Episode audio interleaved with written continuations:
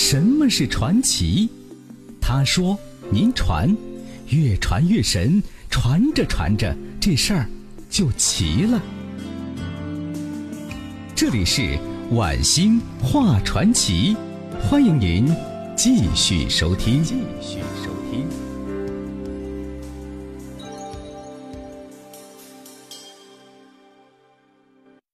好的，朋友们，这里是 FM 九十四点六石家庄广播电视台交通广播，每晚的九点到十点为您现场直播的晚星话传奇节目，我是主持人晚星，欢迎您继续收听。今天传奇我们讲的是啊，月亮上的中国人。我们讲过嫦娥，讲过石申，还有张衡。下面说一说祖冲之。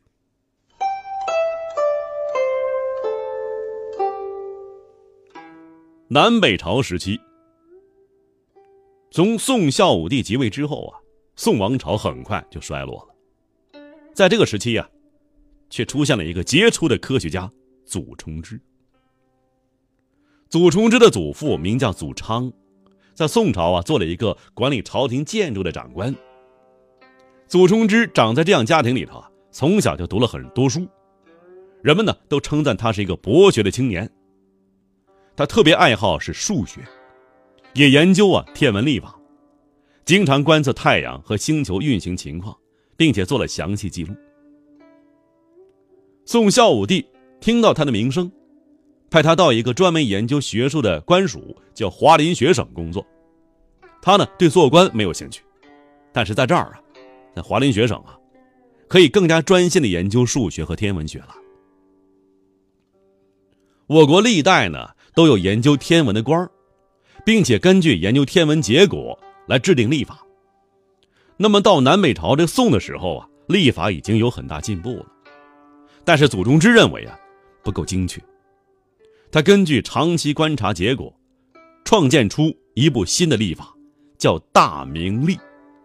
为什么叫大明呢？因为大明呢是宋孝武帝的年号，年号大明。这种历法呀，测定的每一个回归年。也就是啊，呃，两年的冬至点之间的这个时间，这个天数，跟现代科学家所测定的天数啊，差多少啊？只差五十秒。测定月亮环行一周的天数，跟现代科学测定的相差不到一秒，可见呢其精确程度。公元四六二年，祖冲之请求宋孝武帝颁布新历，这孝武帝呀召集大臣商议。而那时候呢，有一个皇帝宠幸的大臣叫戴法兴出来反对，认为啊，祖冲之擅自改变古历是离经叛道的行为。祖冲之当场用他研究的数据啊，就回驳了戴法兴。而戴法兴呢，依仗皇帝宠幸，蛮横的说呀：“说历法是古人制定的，后代人不应该改动它。”祖冲之啊，一点不害怕，他严肃的说呀。你如果有事实根据，就只管拿出来辩论，不要拿空话来吓唬人。宋孝武帝呢，也想帮助戴法兴，就找了一些啊懂得历法的人跟祖冲之辩论，但是也一个个的被祖冲之给驳倒了。不过呀，宋孝武帝还是不肯颁布新历，直到祖冲之死了十年之后，他创制的大明历才得以推行。尽管当时啊社会十分动乱不安，但是祖冲之还是孜孜不倦的研究科学。他更大成就啊在数学方面，他曾经对古代数学著作《九章算术》做了注解，又编写了一部《赘述》。而祖冲之啊最杰出贡献是求得了相当精确的圆周率，就是派啊。经过长期的艰苦研究，他计算出圆周率。在三点一四一五九二六和三点一四一五九二七之间，成为世界上啊最早把圆周率数值推算到七位数字以上的科学家。另外呀，祖冲之在科学发明方面是个多面手。他曾经造过一种指南车，你随便车子怎么转弯，这车上同人总指向南方。他又造过千里船，在新亭江。哪儿？新亭江就今天南京的西南，在这儿试航过，一天可以航行一百多里。另外呀，他利用水力转动石磨，舂米碾谷子，叫做水对磨。祖冲之死后啊，他儿子祖艮、孙子祖浩都继承了祖冲之的事业，刻苦研究数学和历法。据说呀，这祖艮在研究学问的时候啊，全神贯注，连上天打雷也听不见。他常常啊一面走路一面思考问题。说有一次啊，这祖艮啊在路上走着，前面来了一个大官这祖艮根本没有发觉呀，一头就撞在这大官徐勉身上。等到徐勉招呼他，这祖艮啊才像梦中惊醒一样，慌忙打理。这徐勉呢，知道他在研究，啊，研究出神了，也没有责怪他。祖冲之晚年的时候啊，掌握宋朝禁卫军的萧道成灭了宋朝。公元四七九年，萧道成称帝，建立南齐，他就是齐高帝。为了纪念这位伟大的古代科学家呀，一九六七年。国际天文学联合会把月球上的一座环形山命名为祖冲之环形山。上下五千年，纵横八万里，在浩如烟海的故事里，我只说您感兴趣的事儿。晚星画传奇。接着说呀，月亮上的中国人。下面一个是郭守敬。郭守敬呢，是中国公元十三世纪的天文学家，字若思，顺德府邢台县人。顺德府哪儿啊？就河北省啊。他是元朝非常著名的天文学家、水利专家，担任过太史令、赵文馆大学士。在朝廷颁布这七十岁以上的人呢都可以告老还乡的时候，因为他呀作用非常大，就一直为朝廷做事。改善仪器和编纂历法，这郭守敬啊长寿，活了八十多。郭守敬啊自幼就继承了祖父郭荣的家学，致力于公研算术、天文、水利等等方面。他老师呢，也是一个非常有才能的人，叫刘秉忠。后来呀，刘秉忠被忽必烈召回了，就将啊郭守敬引荐给了自己的好友张文谦。左丞张文谦推荐郭守敬，让他受到元世祖忽必烈的召见，这才有机会呀向忽必烈陈述水利建议六条。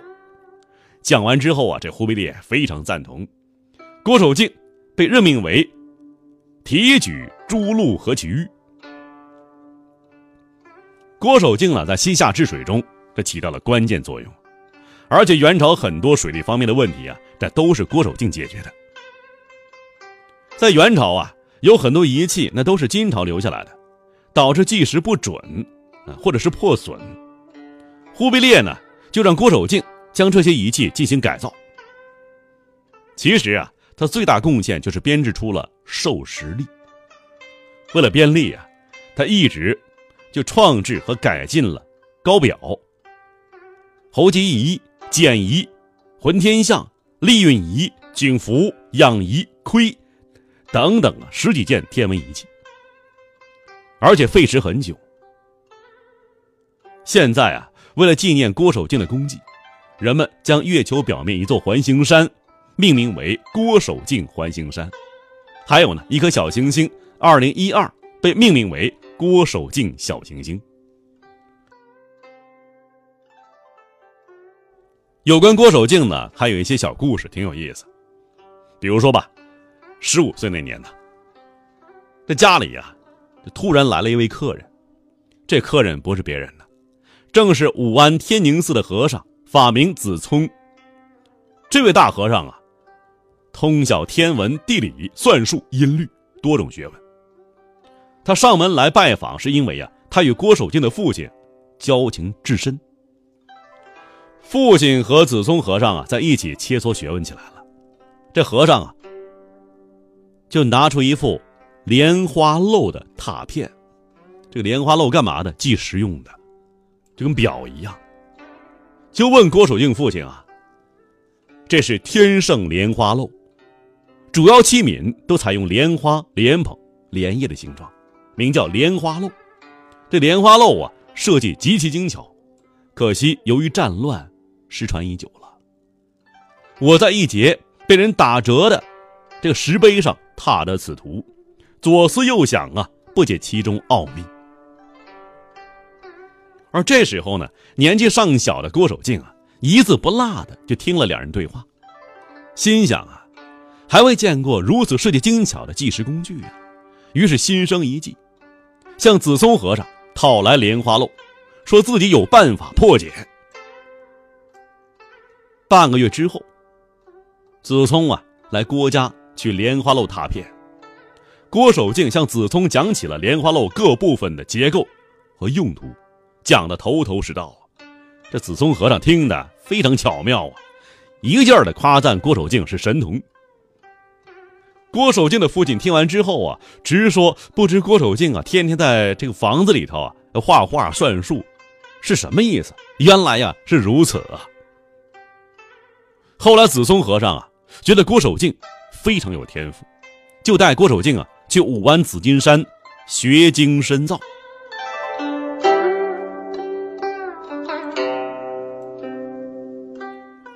几百年之后的一九八六年，建立于北京市达活泉公园里的郭守敬纪念馆建好了。王寿官院士啊，作为现代天文学的奠基人之一，他曾经啊评论郭守敬，说呀，在中华文化七百年的历史里面，中国天文学在同代天文里，大多数人所达到的成就，都远远没有郭守敬所带来的那么影响大。郭守敬热爱研究天文，从来没有受过任何影响。他在艰苦简陋环境中，也是一样的奔走在各地设置的观测点，为了自己想要的得到的数据来进行观察。可以说，自制了许多件在当时称作上是尽善尽美的仪器。这种十分难能可贵的精神，难道不值得我们学习吗？为了纪念郭守敬啊。现在邢台市有一条主要街道，被命名为郭守敬大街。一九八一年，为了纪念郭守敬诞辰七百五十周年，国际天文学会决定了以郭守敬的名字为月球上面的一座环形山的名字，而且小行星二零一二也以郭守敬的名字来命名。